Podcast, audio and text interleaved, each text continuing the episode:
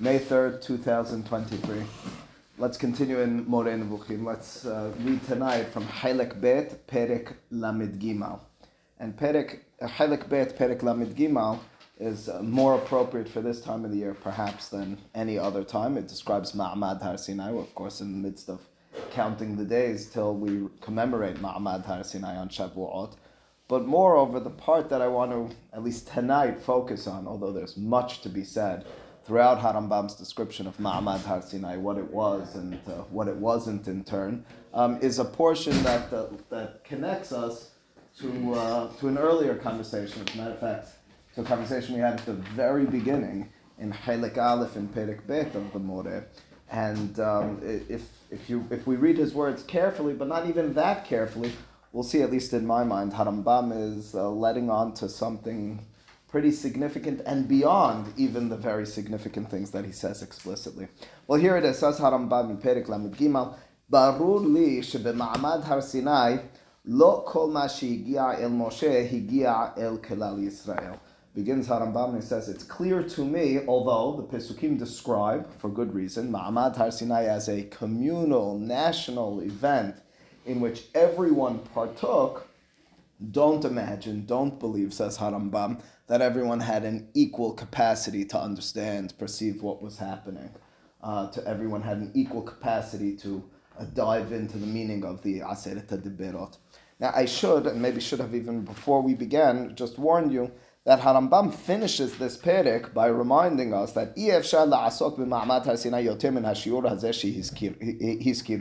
we can't really delve into this parasha, this uh, this uh, episode of Ma'amad Har Sinai much, much, much more than the rabbis allowed for us, or that I'm getting into. Kihu mikelal sitre Torah. Harambam considers, now keep in mind, we're reading Moreh Nevuchim, we're reading the book in which he's, so to speak, uncovering the veiled, secretive sides of prophecy.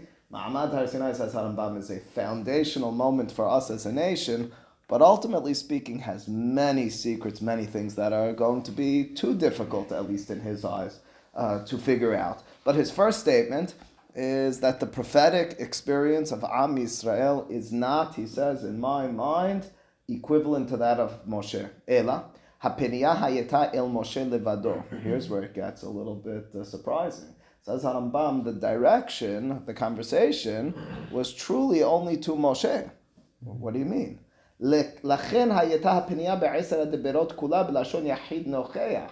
It says if you look at the Aseret HaDeberot, it isn't as much of the Torah does speaking in the plural. It's speaking in the singular. Now, you'll find passages in the Torah that are in the singular, but generally speaking, we're, we're, we're used to it being in the plural. You, as a people, should do X, Y, and Z.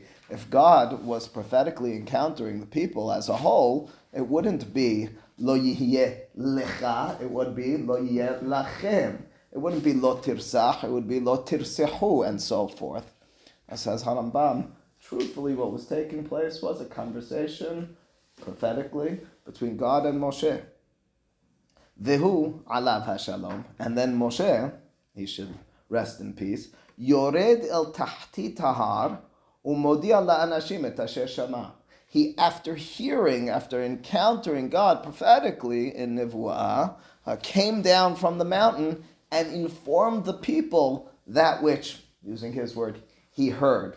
Lashon HaTorah, listen to the words of the Torah in Parashat Vayetchanan. Anochi omed ben Adonai ubenechem ba'etahi lehagid lachem et devar Adonai. Moshe, remembering Har Sinai in that statement, does not say, we stood together and heard. He rather says, God spoke to me, and I relayed the words to, words to you. Now, if you haven't picked up on the jarring, shocking statement that he's already made, I'll make it clear for you.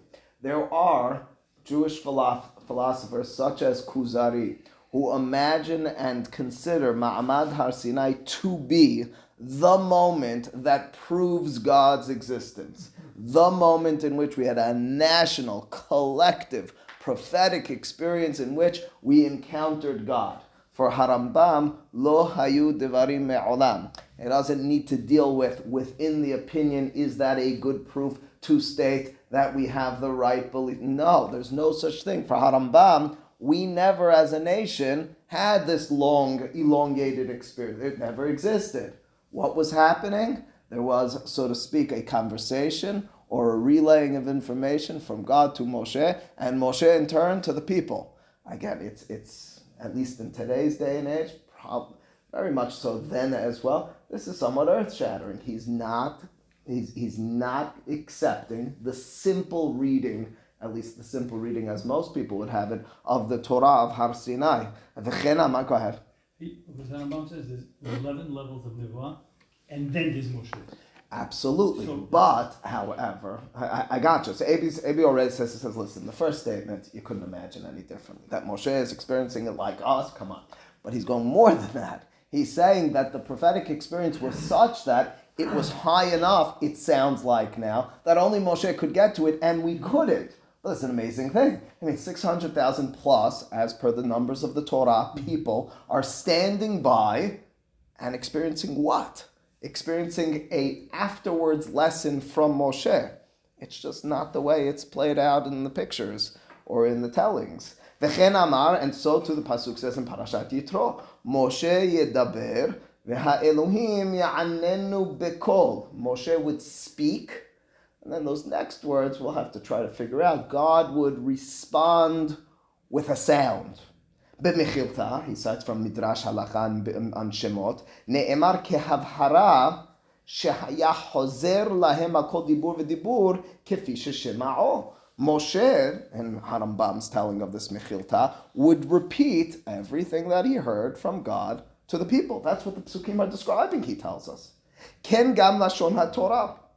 Furthermore, the Torah says, God tells Moshe, this experience is significant.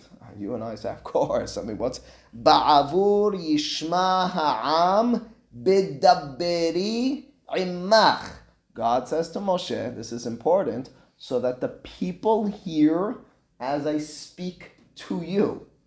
Again, there's no mention of him speaking to them. Hu re'aya shehahafnaya hayeta elav. That's the proof that the piniyah, or I should say, that the turning of God prophetically is to Moshe.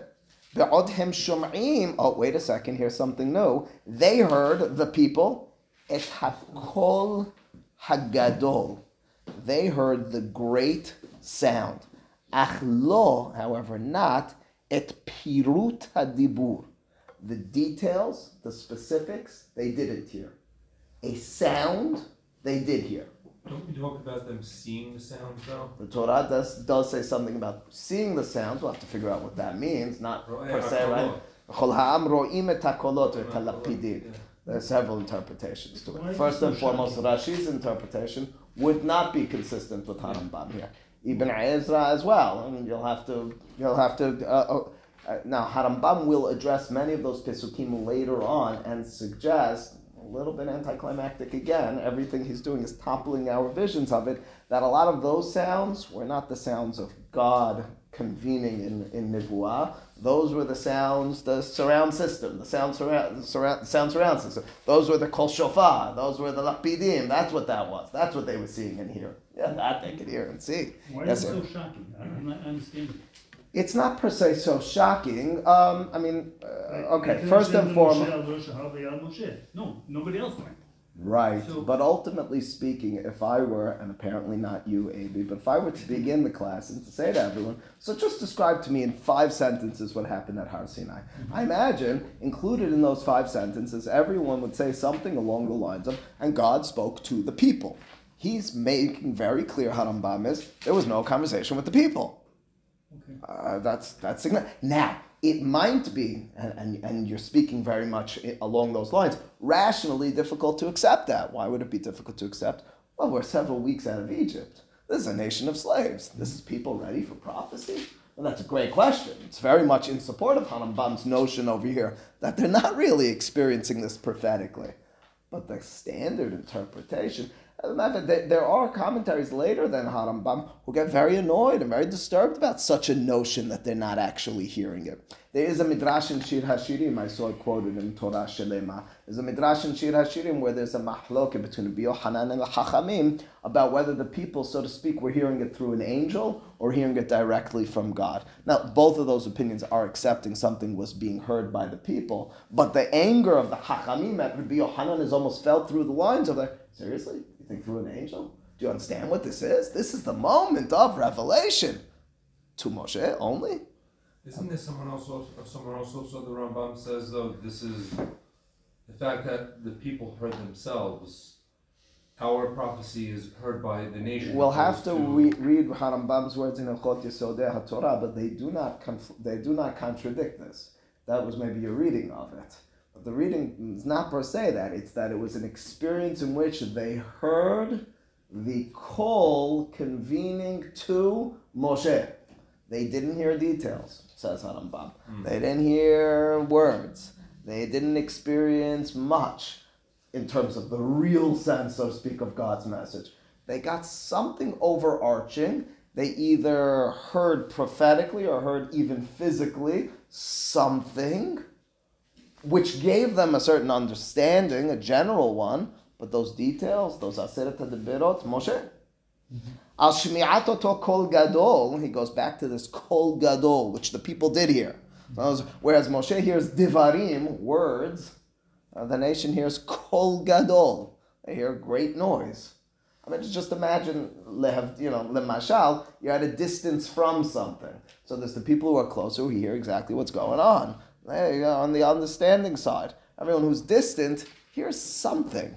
They don't actually, but they have a certain understanding of it. Alternatively, imagine it as you don't speak that language. So you experienced something, you saw this was something very significant. You saw this conversation was earth shattering, and you kind of gleaned what it was about. And actually hear the details. Something along those lines is what he's describing with regards to Am Yisrael. There are many important debates and conversations as to the particulars of what he means, but we're given the most basic interpretation right now. Al shemi'at oto gadol amar keshom'achem et hakol. Pasuk Vayetchanan again. As you heard the sound. Moshe's words. Parashat Vayetchanan. Ve'amar kol devarim atem shome'im ro'im zulati kol. You heard sounds of words. You didn't see anything, you heard sound. ולא אמר דברים אתם שומעים.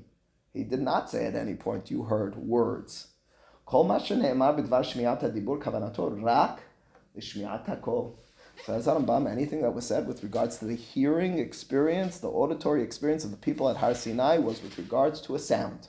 ומשה הוא אשר היה שומע את הדיבור ומוסרו להם. This would be the interpretation that the Torah's words yield to us. Moshe reports the words of God to the people. The people hear a sound of some sort, again, whether imaginatively or physically, but ultimately speaking, they don't hear the content, the details of the Aseret HaDeberot at Har Sinai. Uh, that seems very clear with regards to what Harambam says. Again, the particulars uh, even he is, is, is hiding from us, but that's the general picture with regards to uh, his description of the happenings there. I should parenthetically tell you there was at some point, maybe eight, nine years ago, I had a student who asked me something about this. He picked up on these words in the Pesukim. So I read to him the words of the Moreh. Years later, this is two, three years ago, he had a conversation with someone else. Oh, he's already grown up, married, and so forth. And he had a conversation with someone, with, uh, with a, a rabbi, and he repeated this. But instead of remembering that this is Harambam, he repeated it in my name. To which, of course, the rabbi said, I would never suspect Avi Harari, Rabbi Avi Harari, of saying such a thing. Now he, he returned to me with, with this report of, you know, what he considered Lashon Hara about me. So of course he said it. I said, Here, here's what you need to do. Just go forward and say, Rabbi Harari was reporting to me the words of Harambam. I I don't need and, and I make that very clear. We could discuss, we could go further in terms of proving and so forth, but ultimately speaking, you can't really argue that's what he's saying. His reading of the Torah, could we disagree with it? We might be able to, but it's a pretty good argument he's making. He's going to now set forth an angle from Onkelos in just a moment uh, with regards to his understanding that his translation, his Aramaic translation, uh, supports this notion as well. Ramban Nahmani in his commentary to the Torah disagrees with that point and understands this as being a lot more direct to the people than Harambam does. Uh, there are different Mefarshim who each have their angles, different Midrashim, different interpretations, but Harambam's words in this respect, that the people didn't have a full-fledged or anything at all with regards to a prophetic experience are pretty clear. Ulam, לחכמים גם דברים מפורשים בכמה מקומות, במדרשות וגם בתלמוד. Would you say call is not any type of prophetic experience? Like, is there I, some I very, essence of I it? very purposefully Right. was ambiguous Yeah. because he has been ambiguous. Good question. He has not made that clear Just to to say us. that it's not specific. I, I, I furthermore have told I've been ambiguous and, and, and explicitly so in saying it was either imaginative or physically. He's not committing himself to that. I don't know per se how much of a difference that will make in the scheme of things. There is conversation about it in the medieval commentators of the More, uh, but for now, I don't know. That's So, that. Just a couple quick comments. So the first line obviously is pretty easy. Obviously Moshe has an experience it very different than anybody else. That's Right.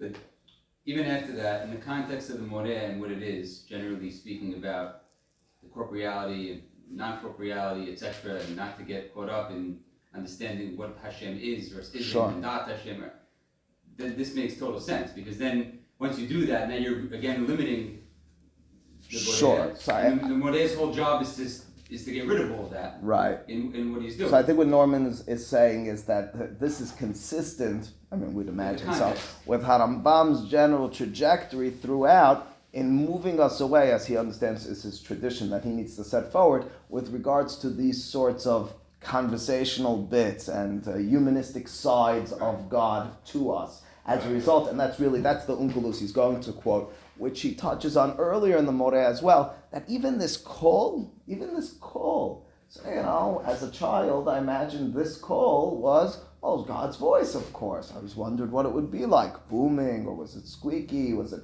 I, he's going to call it a call nivra. It's a created sound. It's not a voice at all. So very much consistent uh, with the general trajectory and with his vision and with his mission. No question. and then it's that the first two were in this. I'll give it a second. That's that's the part for tonight I want to focus most on. Uh, although all very significant and very important, his description and even the disagreements with it, all uh, maybe even uh, enough information and enough excitement for next week returning to it. But אולם לחכמים גם דברים מפורשים בכמה מקומות במדרשות וגם בתלמוד והוא אומרם Anochi velo.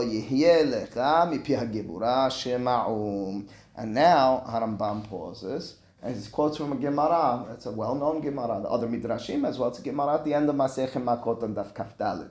The particular context of the Gemara is a derasha uh, that there are 613 mitzvot in the Torah. That's it comes up in that context. How do you know? Well, of course, you're not going to have a proof per se. Maybe you count, but how are you going to count them? What's in? What's not? And so it says that the pasuk says Torah sivalanu Moshe. So Kaf Amud Bet going into Kaf Amud Aleph. As Torah says that Moshe gave us Torah. It says Rabbi Simlai, Torah is Begematria 611. Oh, but that's not enough. We need 613, Taryag. Says Gemara, don't you know? The first two of the Deberot, we didn't hear from Moshe, we heard from God. That's what he's citing over here. Also, pause for a second. That runs against everything he's been telling us until then. He described to us, Harambam, that all the people heard was a call. All right, I got it. So you knocked out 611, you knocked out the other eight. But what happened to your first two? Now, the Gemara is picking up as well, and this needs to be mentioned, on Pesukim right after the Aseret Berot, right after the Torah describes them to us in, in, in Parashat Yitro, and Moshe recounts this in Parashat Vet. He describes how the people turned to him and said, we can't listen to God any longer. We're nervous that we're going to die. The rabbis inject those words into after the first two Deberot. Okay? Those are the first two. Why would they do so? The first two are in the um, God to the people. Anochi, I am. Lo yelecha al panai, on my face. And the rest are lo tisai shem Adonai Elohecha lashav. The rest of them are speaking about uh, not himself, but it sounds like someone else is speaking them. So there is something there textually, linguistically, separating the first two from the latter eight. All right, so what is it? So the rabbis say we heard those first two. What happened to no prophecy for the people? What happened to just a sound? Hakavana. Says Rambam, I'll tell you what they mean with this. Shem al elehem keshem shehigiu el Moshe Rabbeinu. Those first two reached the people. He will qualify this and tweak this later on, so I'm going to add in a word, almost the same way that Moshe perceived them. Velo Moshe Rabbeinu hevi'am lahem. Those first two, they didn't need Moshe as the intermediary. So it means they heard them. So No. what was, it wasn't simultaneous. Okay. I mean, it's not, he's just, it's not simultaneous, it just happened to be, First two? The first two. Yeah. First one, yeah. What, what do you, one after another. right. No, I'm saying with Moshe. No, uh, well, he says we and Moshe received them in almost the same way. My word, almost. Okay. Uh, yes, it's simultaneous. Uh, But to what extent? I thought we couldn't hear it. Either we're only hearing ha'ikarim ha'ele, these two principles, the first one, God's existence, and the second one, He's the only, musagim opinion throughout, but very explicitly here, is that God's existence can be perceived, can be grasped through our minds. Nothing that we're per se surprised by for Harambam's general conversation throughout, but he makes it very clear here. If you want to set out to prove the existence of God and the singular existence of Him as opposed to any others, you'll be able to do so. Use eh, if you sharpen your mind, if you look into uh, nature, if you look into logic, if you do this right, you'll get there. Right, but what does that have to do with anything? Kol ma sheyadua behochaha moftit, anything that can be known through empirical evidence, through proving uh, with regards to logic, to our mind, din hanavi v'din kol zot shaveh. There's nothing superior uh, to the prophet over the non-prophet. So although Moshe may have, and indeed he'll tell us, did experience those first two with prophecy, and we didn't, uh, we're talking about matters which can and should be derived through our minds in the in, in a non-prophetic sense. We don't need the prophecy of our cognition in order to get to God's existence and the oneness of God. We could do that without it. You could get it prophetically, whatever that means, uh, but we are somewhat equal with Moshe on this one. כל מי שיודע, כל מה שידוע בהוכחה מופתית דין הנביא, ללא יתרון של זה על זה. There's no, um, there's no uh, elevated status to the prophet over, over someone who's just using their mind properly. These first two principles. These first two were not known only prophetically. He's already letting on to the fact that there was prophecy for Moshe he still hasn't fully helped us out. So what did the people experience? Lashon haTorah hu ata horeta lada'at ki Adonai hu Elohim en od milevado. You showed to be known that God is uh, the one and only, uh, which means to say it can be known. You don't need prophecy for it. Ve'ilu yeter hadeberot. So his suggestion then is these first two, he's not going against what he told us earlier. There was a general experience. Let's pause and understand that. I'm standing at a distance. This is a mashal. This isn't Har Sinai. I'm standing at a distance, and there's actually something going on down the road. Now, I can't make out all the details, but I have some knowledge of what this event is about. And from the noise that I hear, I'm able to logically connect the dots as to what's taking place. That's the experience of Am Yisrael. They experience something. What's it called? A call. Do they hear words? Do they get the details? No.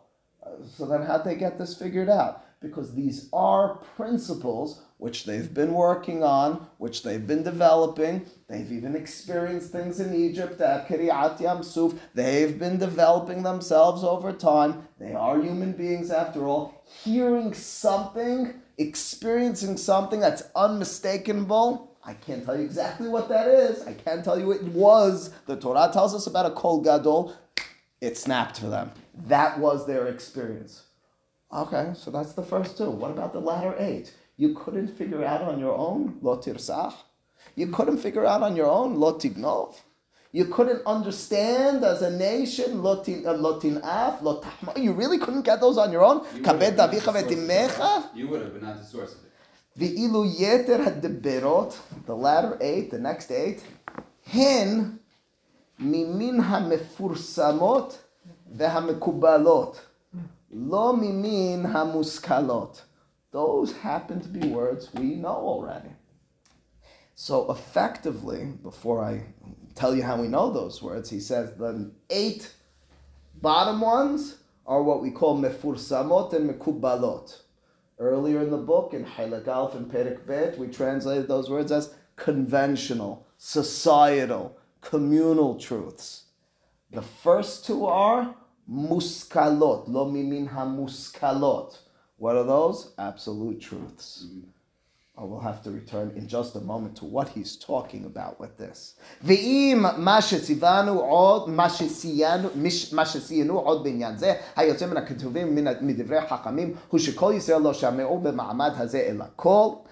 He returns to tell us what did the people hear? A call, kol echad bilvad pa'amachat call. asher hisigu Moshe v'chol Yisrael. Now he says it explicitly. What did the call bring forth for them? I gave the best mashal I could. Maybe Sammy will at some point give me a better one. Anochi v'lo lecha. So through a call, that's what they experience. That's what they understand. Almost independent, not almost, fully independent of prophecy.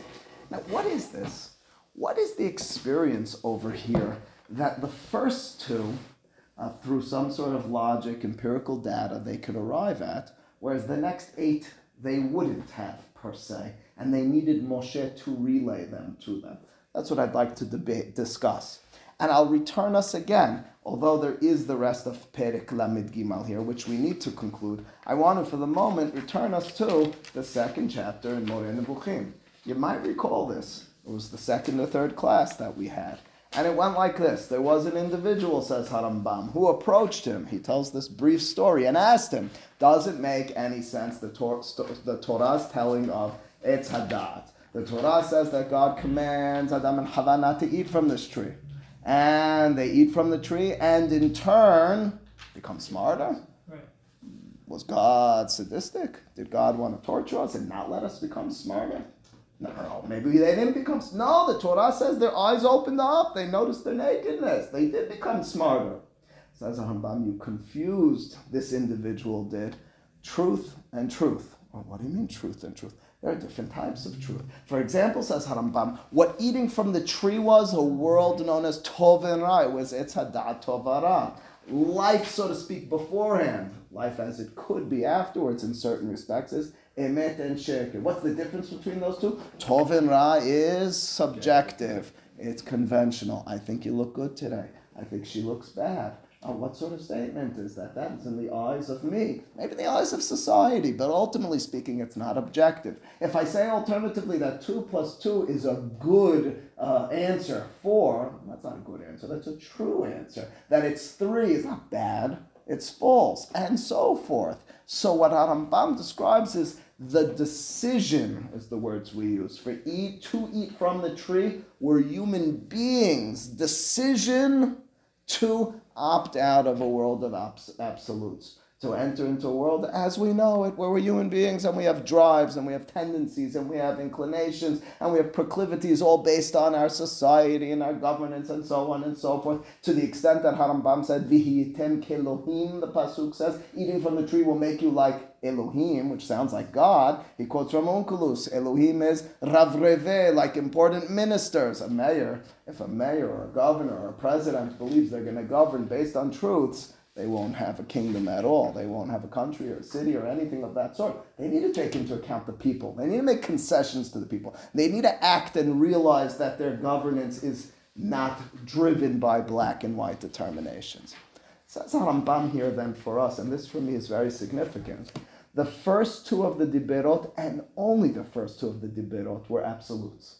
Those two didn't need an intermediary of Moshe. Those two were black and whites. Those two we could and would and will get to an understanding. The next eight, as wonderful, as significant as they are to our lives, are community building aspects. They're realities that not per se need to exist In an ideal world, in a human world, they need to exist. In an ideal world, does there need to be a law, lo tirsah?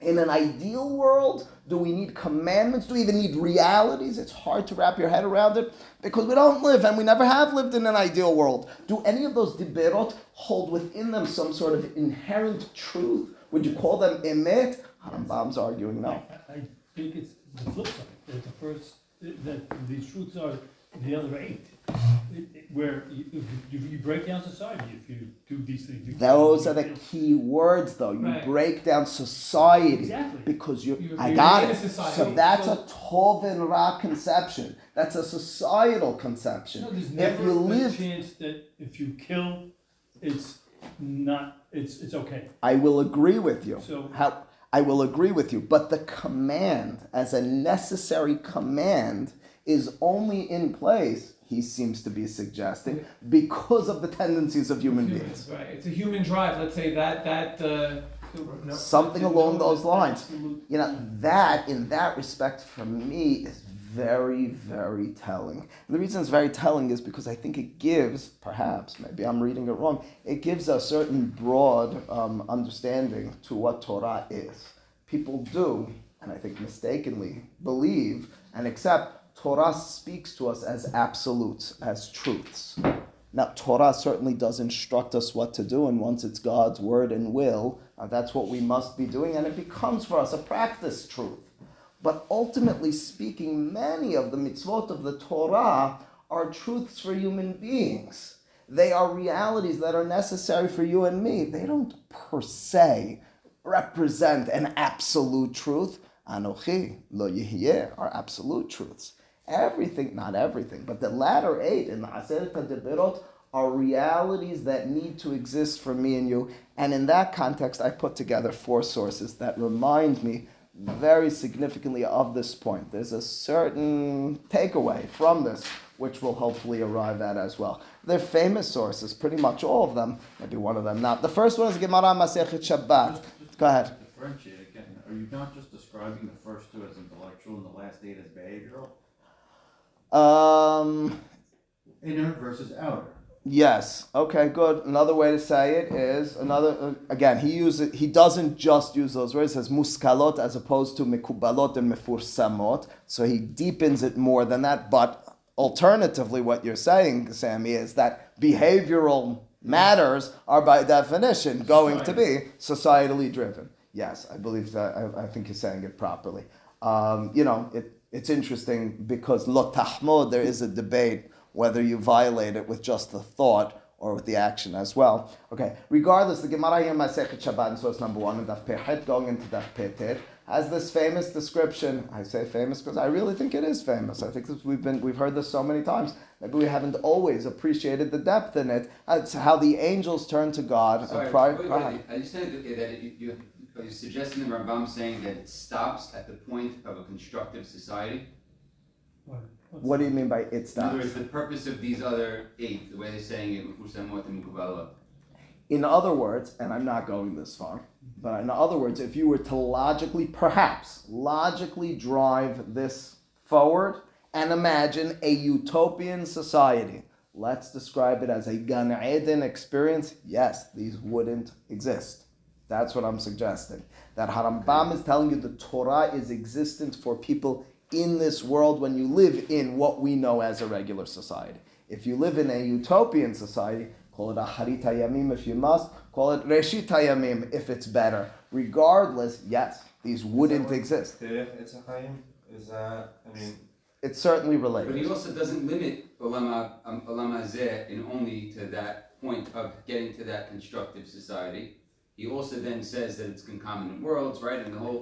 But what I'm telling you is, for Harambam, let, let me those, things are not separate. let me sharpen the Right. point. What I think he would tell you is something along these lines. Is the way he, for example, he described those first two as ikarim. yeah. Everything else is, are necessary truths within this world. But the first two are necessary realities. I know, So what's your direction? My direction is if those first just two. within this world, right? Obviously, it's within this world that's what the Torah is for. Okay, but Right? that's a You- you very need the Torah in Olam Haba. I You need the agree with here. you. I, I agree with you, but it, it for example, uh, for- it, it, it opens up a certain understanding to how a Navi b'shat hadahak, uh, Eliyahu an har haKarmel, in a circumstance where it's et la'asot la'adonai heferu toratecha, how could they have the goal, the audacity to determine that this is appropriate? And the answer perhaps is that these were necessary realities for the grain of society. They're not necessary. They couldn't lead the people to avodah zarah et la'asot. Sure. There's no such thing. Okay. So that, that's um, I, I think there's a, a sharpened point over here, Okay. which is not always apparent.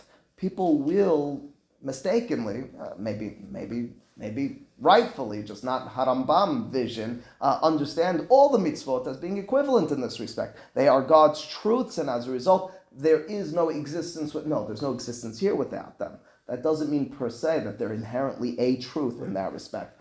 I mean, a, a few weeks back we learned though how he perceives ayin tachat ayin as it is an absolute truth. It's something that um, there is that opinion that no, it actually is an eye for an eye. It's not necessarily. Right. But I don't know if that means an absolute truth. That means behaviorally, that's how you should be doing it in this world. It's almost a concession on top of a concession.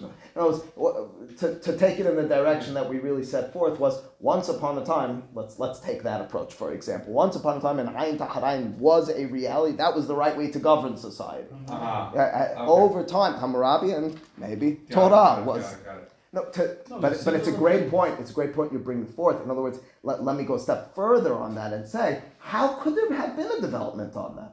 Ya haram. If God, I know God gave it to us, quote unquote, in somewhat of an ambiguous way to interpret it. Lefi kol dor v'dor. Ya haram. Isn't there an absolute truth here? Yeah, the absolute truth is the governance of your society. You know, so what, what you're what you're what you're bringing forth is, is the greatest proof for this. How could Harambam have such a vision if that is his approach? That ayin tachat ayin has been redefined over the course of time, has been redefined. What's the truth? The truth is what's going to govern your society if it can be experienced through an understanding in the text of the Torah. Uh, There's a single opinion that says mamash. I know, One I know, person I know. But Harambam, Harambam used those words. Harambam said, "Don't get confused." But, but he said to us, "That's the true meaning. Don't be confused by the rabbinic interpretations." Abe, you remember it. The Gemara in Masechet Shabbat again. Now well, lost all, lost all its excitement now. Anyway, says the Gemara Masechet Shabbat. The angels turn to God and they say, "It's pasuk in Tehillim, Ma'inosh kitiskerenu, ben adam kitifkedenu." God, why are you giving human beings the Torah? Give it to us. We won't mess it up. Mm-hmm. My addition they, well, they're prone to lust, desire, envy, and so forth. Us, we're not lazy. We can do things right. We stand for truth. God's response is turn, turning to Moshe and having Moshe defend it. Line by line, the Midrash has Moshe defending the acceptance of the Torah through the Aseret HaDebirot human side. Even the first, even Anochi, he focuses on and he says, Asher Ositicha Me'eretz Mitzrayim, the development of a relationship, of a reciprocity, of understanding God did that for us and what we owe Him. That's an experience we have. Lo tirsach, are you guys driven by that? Lo tinaf, are you guys uh, kind of, will you fall prey to that? The description of this midrash, perhaps, at its greater level of depth, is that the Torah, instead of envisioning it as a body, as an existence which is angelic, which could and should be accepted by the realm of the no, much of the Torah is purpose. It's godly. It's given by God for us, though, to govern a society, to build us. In other words, bringing us back to the initial conversation, you may have walked away from Perek Bet of Chelek Aleph in the Moreh and said, what a damned world we live in. We live in this world with all these falsities, with all these tendencies of Tov and Ra existence. The Torah is directly in line with that. It's not looking to stifle it. It's looking to work within it. We are human beings. We are driven by emotions. We can and will develop ourselves in this world, and the Torah will help us within that system instead of breaking us out. You know, lehavdil, lehavdil to, to, to, to, to color it a little bit, you know, to, to understand the it's a little difficult in Harambam, but just uh, you know, in our world, to understand the Christian notion that uh, sexual relations is inherently negative. Uh, there is no such concept, generally speaking, in Torah. Maybe overdoing it, but to understand it as inherently negative, no such reality. Again, if you went back and thought about this in a strict, absolute, true, and false sense, Oh, so then maybe it is next. But we don't live in that. So the Torah will give us mitzvot to understand eating and drinking as inherently driven by lust and desire. But the Torah is not negating that either. The Torah is, is encircling it. The Torah is describing and explaining to us, structuring it appropriately for us. Zohar, which uh, Rabbi David Ali, Rabbi David Eliach Alav Hashalom pointed out to me, he uh, cited it from the book Torah Shelema. Zohar has an interesting comment. Of course, it's a derasha, so don't get too worked about up about the peshat. But Zohar points out the following: says that if you read the Aseret Deberot, at the very least, the way we read it, um, when we read with what's called Ta'am Elyon, we read Lo Tirsach, Lo Tinaf, and so forth. We pause after the word Lo, and then we read the next word. Instead of reading it Lo, um, it, it, would be, if you know Ta'amim, it would be Ma'arich Sof Pasuk. We read it as Tarha Sof Pasuk. Tarha pauses you a little bit, and Sof Pasuk is another pause. Uh, so you kind of read it as Lo Tirsach. Lo, says, says Zohar, if had the Torah not been taught to us to read like that, we'd be in a lot of trouble because we would never kill. What is a sorry? Fantastic. He says, no, if you would never kill, you'd never be putting people to death when they're deserving of the death penalty. You'd never be able to build a governing society. So as a result, law don't sometimes murder, sometimes tirsah. It's a derasha, but the derasha of the Zohar is very telling. Lo tirsah. But, but in other words, what he's saying is tirsah. Sometimes you need to be roseh. It's, it's, it's, it's a governing statement. It's a Torah which is speaking to us. And says Zohar, had it not been read like that, we could never have an existing society. We'd never have a world which would operate appropriately. Cause the argument for a justice system. Pause. That's it. Deliberate. Think about Absolutely. it. Is it Very appropriate? nice. Is it not appropriate? Very Go nice. from In other words, Sammy adds to the depth over here. The pause, the, the deliberation in- described in the Zohar, uh, add another layer of depth. That is the way that we govern. Very nice. The Bereshit Rabbah here in source number three, the Midrash in Bereshit, has the following statement: "B'sha'ah sheba Hakadosh Baruch Hu harishon." So instead of Har Sinai, our angels are back, but they're at the time that we're creating human beings. Na'asush mavachah kitim kitim v'haburot v'haburot. The angels began to build legions and groups amongst each other. Mehem omrim al yivra, mehem omrim yivra. They were disagreeing. Some said, yeah, it's a good idea to create human beings. Others said, it's a bad idea. Uh, that's what the Pasuk talks about when it says, Chesed ve'emet, Chesed ve'emet, met each other, Tzedek and Shalom, kissed one another, Pasuk in Tehillim.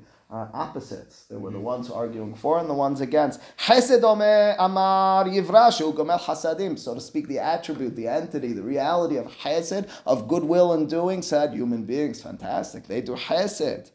Emet, truth said al yibare. Shekulo shekarim. What are you talking about? He's filled with, with lies. Uh, there are good claims for the good, positive side of human beings and better ones for the negative side. Says the Midrash, then we lead to God's response to this whole mix up, to this whole uh, fight, this whole argument amongst the angels. What did God do? Natal emet, he took truth. And he threw it down to the ground. Hadahu dichtiv v'tashlech emet arsa. That's what the pasuk means when it says that God threw truth down to the ground. What does it mean that God threw truth down to the ground? The Midrash concludes and it describes how as they're disagreeing one with the other, God creates human beings. He says to them, you guys are squabbling, you guys are disagreeing. I already created human beings. What's the Midrash describing? The description is that truth, so to speak, is thrown down to the ground. Truth is thrown down to our world. What are you talking about? Truth, I thought, was in the esoteric, in the metaphysical realm. Two plus two equals four is truth.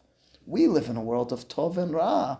The description is within our world. We have to and we must live within the world by the constructs, by the realities we've created as human beings. If you think, I tell the story all the time because it's the best story I know to portray this reality. If you think you'll live, I'll tell the story in a second, you'll live in this world by continuously screaming for truth and telling everyone and anyone who gets in your way that you stand for truth and you can't stand any of the fake which, uh, which envelops you, you will end up something along the lines of I don't know, a Unabomber, an extremist, a person who has to escape from society, a hermit. You can't and won't develop yourself appropriately. The story I tell is this my havuta for many, many years. We studied together and we were ready to get jobs. And I said, I'm going to be a rabbi. And he, brilliant, much wiser, much smarter than I ever will be, said he's going to become a lawyer. He did it very quickly, got a great scholarship and so forth. I asked him why a lawyer. We've been learning. We literally learned together seven, eight years together, like all day and all night. Why wouldn't you want to be a rabbi? He said the rabbinate is filled with politics. I just not for me.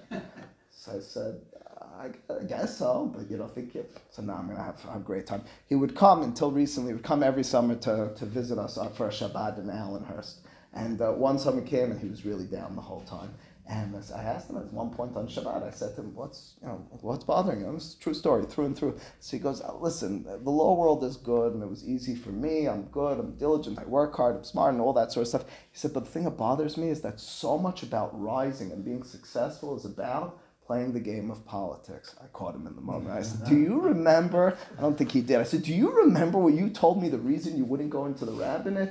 You said it's because of those darn politics. I said, Everything is politics. If you're going to be successful personally, communally, in any aspect, in any way of life, you're going to need to play the game of dealing with other human beings. The Torah Harambam is adding to us. In the latter eight Dibirot, of the Aseret HaDiberot is speaking to human truths, to tov and ra, to mefursamot, to mekubalot. Very surprising. It's not where we thought we were going. We thought we were living a life in which Torah was distilled. Torah was separate from all that business. And as a result, the Torah says that this must mean something existentially. Not so fast. This is speaking to me and you and telling us how to speak to others, how to deal, how to how, how, to comport ourselves in this world. The Gemara Masechet Sanhedrin, which I love citing as well in Daf Design, tells a funny story. Um, Jeffrey Rubenstein of, of NYU, as a matter of fact, wrote a book with the name of this story as the name of his book, The Land of Truth. It tells the story of the Land of Truth.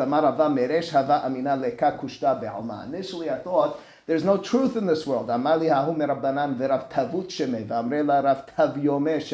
was one of the rabbis, his name was either Rabbi Good or Rabbi Good Day. You hear the telling words already? It's truth and good. Oh, these are very Harambam type of words already. This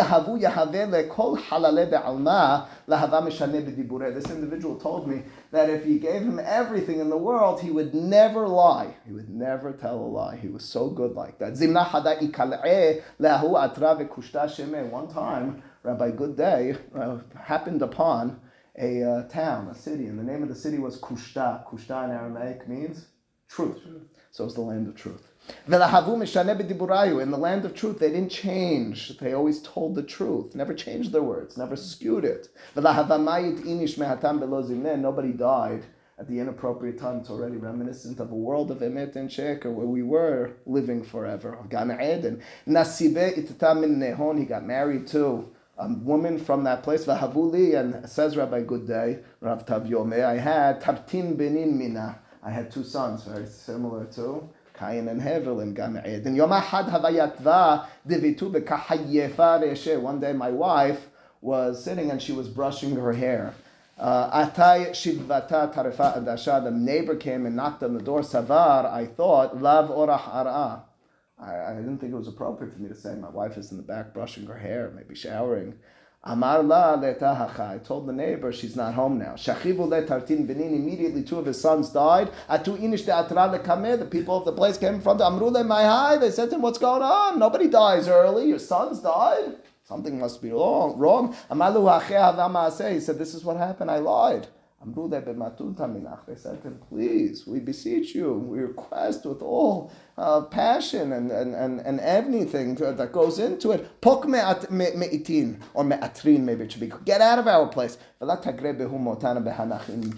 don't bring the death to these people. What's the midrash? Of course, the midrash is, is almost a satire. What's the midrash telling? The midrash is describing an attempt to go back in this world to an emet and sheker existence. No such thing. You can't live life without telling lies. I don't want for any moment for all of you to walk out and say we're supposed to lie all the time. But I do want you to realize that the Torah tells us that God, the rabbis understand, God lied in the beginning. The whole thing about Indeed. Shammai, the reason we go by Hillel is because he says you've got to deal with people, and people need. Sammy, Sammy points out furthermore that Hillel is praised in more than one place for their ability to deal with people, which means to say that governance in the context of halacha, of what's going to be accepted as the proper conduct, is determined by not per se rising up to shamayim like Shammai, but rather speaking to people like Hillel. This Gemara in turn says to us, a land known as truth is not a land we live in. I take it one step further and just remind you Harambam's words. The Torah of truth, which is a Torah of truth, says Harambam. Yes, there are absolute truths in it. Ten Commandments. Let's look at them. The first two, we'll call them Ikarim,